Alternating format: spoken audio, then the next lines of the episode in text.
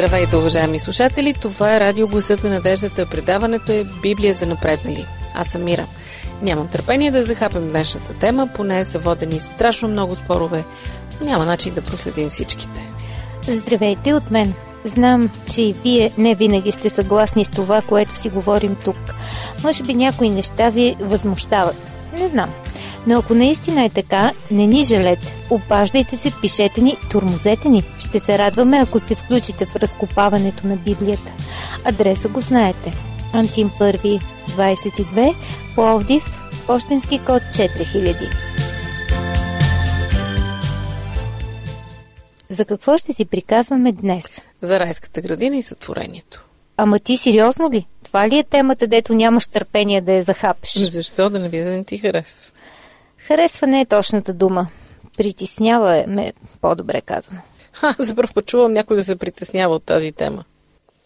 Притеснявам се, че ще станем за смях, защото след нея слушателите вече ще очакват да докажем и съществуването на дядо Коледа. Нещо? Ирония? Ами, дай по-сериозно. Сътворението на света за 7 дни. Адам и Ева в райската градина, змията и ябълката, първородният грях. Популярна приказка, но приказка. Едва ли в нея има повече истина, отколкото в историята за тримата братя и златната ябълка. Примерно. Има разни умни изследователи на фолклора, които твърдят, че ламята е всъщност спомен на хората за динозаврите и е някакъв вид летящо влечуго от типа на птеродактилите, ама това си е приказка и толкова. Та... И Адам и Ева... Значи, Съжалявам, че ще те разочаровам, но лично аз решително отказвам да приравнявам Библията с фолклора. Това първо. Второ, като изреждаше това, което си чувала в историята за сътворението, от четири неща, три ти бяха грешни. Сериозно? Ама ти май се заяжда с мене нещо. Не бе, сериозно. И понеже повечето хора знаят именно това, ми се ще е да разгледаме и тази библейска тема. И в какво бъркам, ако не е тайна? Ами, накратко казано. Първо, светът не е сътворен за 7 дни. Второ, плодът от забраненото дърво не е ябълка. И трето, понятието правороден грях не се среща никъде в Библията. Абе ти сериозно ли си решила да ни ограмотяваш тук? Добре, така да бъде. Уважаеми слушатели, не смените частотата. Те първа ще става интересно. Ако и на вас всичко това ви се струва странно, не сте сбъркали. Това е радио Гласът на надеждата, Библия за напреднали. Аз съм Ради, продължаваме след малко.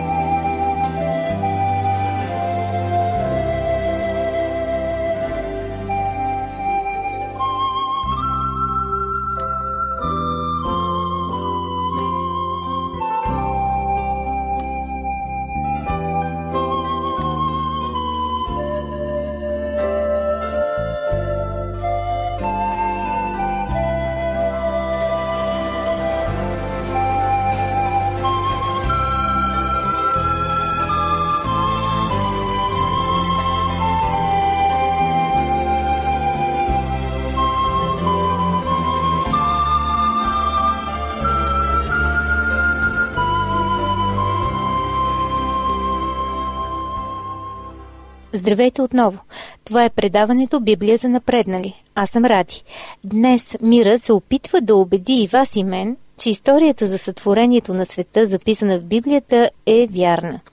Според мен, доста ще се поизпоти, но все пак ми е интересно. Давай, откъде започваме?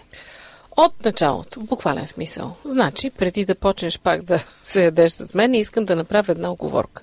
И друг път сме споменавали това, но днес е особено наложително. В целият този разговор не можем да изключим елемента вяра. Защото ние с тебе тук не сме някакви учени, дето се замерят с формули и дефиниции, сътворението не е заснето на видео, дори снимки няма. И вярващите, и еволюционистите съдят за това какво е станало по разни вкаменелости, геологически пластове и тям подобни. Да, обаче всички тези останки доказват наличието на дълги геологически периоди на постепенна еволюция на живите организми, не е ли така?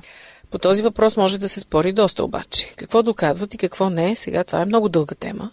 Лично аз читам за леко нагласена работа, да намериш някакъв зъб, или по-добре да пет зъба да са, и по тях да възстановиш не само цялата глава на животното, ами и тялото му и да си правиш заключения за навиците му, за възрастта му и там не знам за какво още. Не казвам, че е невъзможно. Просто съм чела някои такива статии и ми се набиват в очите изрази от типа на Съдейки по формата и размера на тази челюст, можем да заключим, че или пък възоснова на сравнителни изследвания с много голяма вероятност може да се допусне, че и така нататък. Значи и на любимите ни учени им се налага просто да повярват, че нещо е било еди как си. Добре, добре. Да не подхващаме пак същия спор. Окей, приемам, че има неща, които са недоказуеми, просто трябва да повярваш в тях. От тук нататък всичко е въпрос на логика и лични предпочитания. В смисъл? В смисъл, че аз лично предпочитам да вярвам на сътворението, отколкото на еволюцията. Ами това си е твоя работа. Някой обаче може да предпочита да вярва, че Земята е плоска или че бебетата ги носят штъркелите. Пак започваш с заяждането. Никой не може да предпочита да вярва, че Земята е плоска, защото тя не е. Това е доказано, заснето, изчислено и не подлежи на никакви спорове. Що се отнася до бебетата, каквото и да предпочиташ да вярваш, те си идват по един и същи начин, откакто свят светува. Но когато говорим за сътворението, говорим за нещо, което не подлежи на доказване в научния смисъл на думата. Никой от нас не е присъствал там, за да свидетелства, така че се връщаме на точка А. Аз предпочитам да вярвам на сътворението, отколкото на еволюцията. Ами не ми остава друго, освен да ти задам наивния детски въпрос и защо? Защото Впрочем, ще ти кажа обаче след малко. През това време, вие, скъпи слушатели, помислете защо вие вярвате на едната или на другата теория и защо. Може да се объркате. Останете с нас. Това е Библия за напреднали на радио Гласът на надеждата. Обаждайте се, ако имате какво да кажете. Телефона го знаете 032 633 533.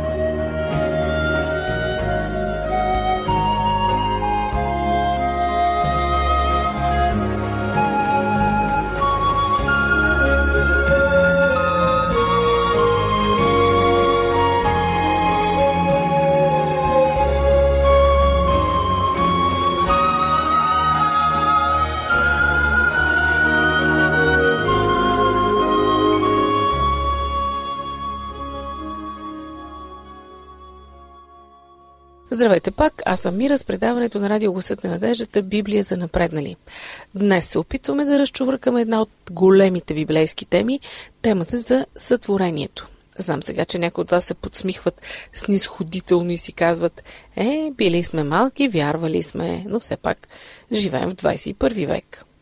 Нека ви кажа защо аз вярвам на библейския разказ. Защо предпочитам да вярвам на Моисей, отколкото на Дарвин. На Моисей ли? Да, защото книгата Битие, с която започва Библията и където е описано сътворението, е написана от Моисей. Тя е част от Тората. Моисей пък да не би да е видял сътворението. Малко ще се отплеснем, но ще се опитам да го кажа с две думи. Докато Моисей живее 40 години в пустинята, Бог му дава видения и откровения.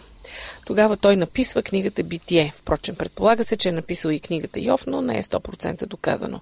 С други думи, Бог му показва, да речем, като на кино, сътворението и той го описва. Хайде, карай нататък. Връщам се на твоя въпрос. Защо?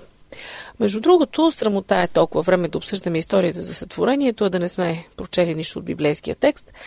Сега ще прочета част от него. За целия няма да ни стигне времето, две глави е, но и тези части стигат. Библията започва с думите. В начало Бог създаде небето и земята. Простичко и ясно. Кога е това начало? Не знам, не ме питай. Още преди да започне измерването на времето. Следващият, втори стих, продължава. А земята беше пуста и неустроена и тъмнина покриваше бездната. И Божия дух се носеше над водата. Не всичко в тази картина е ясно. Не мога да ти обясня каква е тази бездна, откъде се е взела водата и защо Божия дух се носи над нея. Това, което научаваме е, че преди да започне седмицата на сътворението, Земята е съществувала, но като мъртва, негодна за живот планета. Нещо като Луната или Марс, да речем. До тук не виждам някаква съществена разлика с еволюционната теория, като изключим, разбира се, Бог и Божия дух. По-скоро ми прилича на някакво природно явление в египетски или асирийски текст. Ти под кога разбираш от древни текстове? Не бе, просто съм чела някои неща и звучат горе-долу така. Добре, продължаваме. И Бог каза, да бъде светлина. И стана светлина. И Бог видя, че светлината беше добро и раздели светлината от тъмнината. И Бог нарече светлината ден, а тъмнината нощ. И стана вечер, и стана утро, ден първи. Звучи логично. Най-напред се появяват звездите, галактиките, с други думи светлината. Сигурно просто това е моментът, когато Земята става част от Слънчевата система след някоя космическа катастрофа. Чакай, чакай, сега ти нещо чули за слънца и за звезди? Само светлина и тъмнина, ден и нощ, началото на времето. Ох, извинявай, откъде тогава идва светлината? Не знам, не пише. Това е едно от необяснимите неща. Слагам първа черна точка в твоята теория. Ако се замислиш, точката си е червена. Айде пък сега, защо червена? Казах само ако се замислиш. Питам, ако човек беше измислил всичко това, както всички фолклорни приказки, митове, легенди и прочие, щеше ли да включи нещо толкова нелогично и непонятно за човешкото мислене? Това не е характерно за нашия мозък. Той борави само с познати неща. Може да си ги украсява, усъвършенства, преиначава, преобръща, ако щеш, но не може да измисли нещо истински непознато. Новите неща, които се появяват, като слагам думата в кавички, всъщност са усъвършенствани стари. Айде стига с философиите. Добре, продължаваме по текста. Впрочем, няма да го четем буквално до края, ще го преразкажем по-скоро. На втория ден Бог разделя водата на две. Една част остава на земята, както пише, а другата отива на небето, т.е. той създава атмосферата. На третия отделя водата на земята от сушата и създава растителността на сушата. На четвъртия ден, значи забележи чак на четвъртия ден, създава Слънцето, Луната и всички небесни светила, назначавайки да определят времето. На петия ден създава водните животни, влечугите и птиците, а на шестия бозайниците и човека. На създаването на човека е отделено най-много място, описано е най-подробно. Да, бе, знам. Прави мъжа от пръста, жената от реброто му. Мисля, че всичко е ясно до тук. Сътворението значи не е за 7, за 6 дни. Седмия ден е почивен. Бог го отделя, за да общува с току-що сътворените хора. Поставя го като паметник, който да напомни за сътворението. Впрочем и до днес никой не знае как е възникнал седемдневният цикъл. Той няма никакво физическо обяснение. Минутите, секундите, часовете, дните, месеците, годините, всички те са свързани с космически явления. Знаем, например, че годината е времето, за което Земята прави пълна обиколка около Слънцето. Месецът е времето, за което Луната прави пълна обиколка около Земята. Денонощието, това е времето, за което Земята прави пълно завъртане около уста си и така нататък. Сега няма да ги изреждаме. Но за седмицата няма никаква космическа причина. Никой не може да каже откъде се е появила. Освен Библията. Това е интересно. Не се бях замислила до сега. Може би просто е въпрос на традиция обаче. Така сме свикнали, едва ли има проблем да си разпределим времето по друг начин на 5 или на 10 дни, да речем. Проблем има, защото такива опити са правени. По време на Френската революция. Между другото, именно с тази цел да се премахне седмицата, защото е паметник на библейската идея за сътворението. А тогава, по време на Френската революция, идеята е без Бог, без Господар. Резултатът е катастрофа. Хората не издържат физически. Доказано е, че ако на всеки 6 дни човек не почива, или поне не сменя дейността, се разболява, дори може да умре. Айде пак се отплеснахме. Не съм чула още сериозен отговор на въпроса, защо предпочиташ да вярваш на Библията вместо на Дарвин. Стигнах и до него, но може би е време да отдъхнем малко и да чуем хубава музика, за да поразмислим. Добре, Уважаеми слушатели, това е радио Гласът на надеждата. Аз съм Ради с Библия за напреднали. След малко продължаваме темата за сътворението. Не сменяйте чистотата.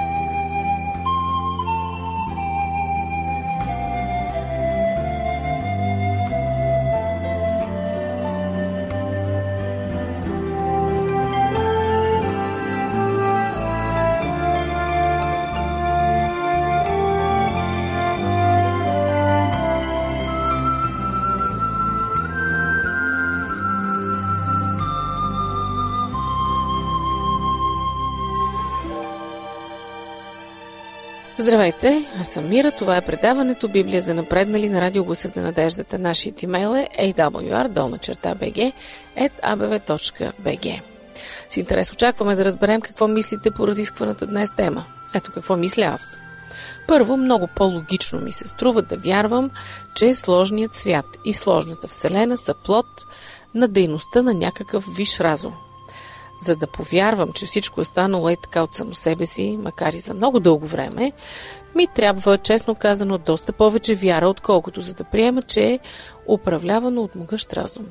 Бе, ако ти кажа, че Мона Лиза е възникнала сама, или пък, че Акропол е плотна случайност, или пък, че твоя компютър се е появил, защото в завода за компютри имало взрив, какво ще ми отговориш? Спри да се заяждаш, и това ще ти отговоря. Какво мога да си помисля? Ще си помисли, че ми се подиграваш. Защото и Мона Лиза, и Акропол, и компютрите са с очевиден дизайн. Имат си и форма, и замисъл. Не може да се спори дали за тях стои разум. Естествено, че стои. Аз сега не съм експерт нито по астрономия, нито по биология, нито по която и да е естествена наука, не ми е там силата. Но все пак в гимназията и аз съм си учила съвестно уроците. Искаш да кажеш, човешкото тяло няма замисъл и дизайн, така ли? Дори всяка клетка или орган в него. Или пък, че звездните системи, галактиките, астероидите и там всичко останало се движат в такъв идеален ред и с такава точно, защото така сами са си го решили. Толкова са точни, че дори атомните часовници се сверяват по тях. Почваш нещо да ме объркваш. Но ако искаш да ме убедиш, че Мона Лиза е резултат от еволюция, а не дело на разумно същество, ще трябва да ми покажеш много нейни предишни варианти, по-насъвършени, по-примитивни, а пък тя е уникална. С хората обаче не е така. Доказано е съществуването на примитивни хора, на полухора, а без две думи нашите предшественици. Доказано. Така ли каза? Кое е да, е доказано? Това.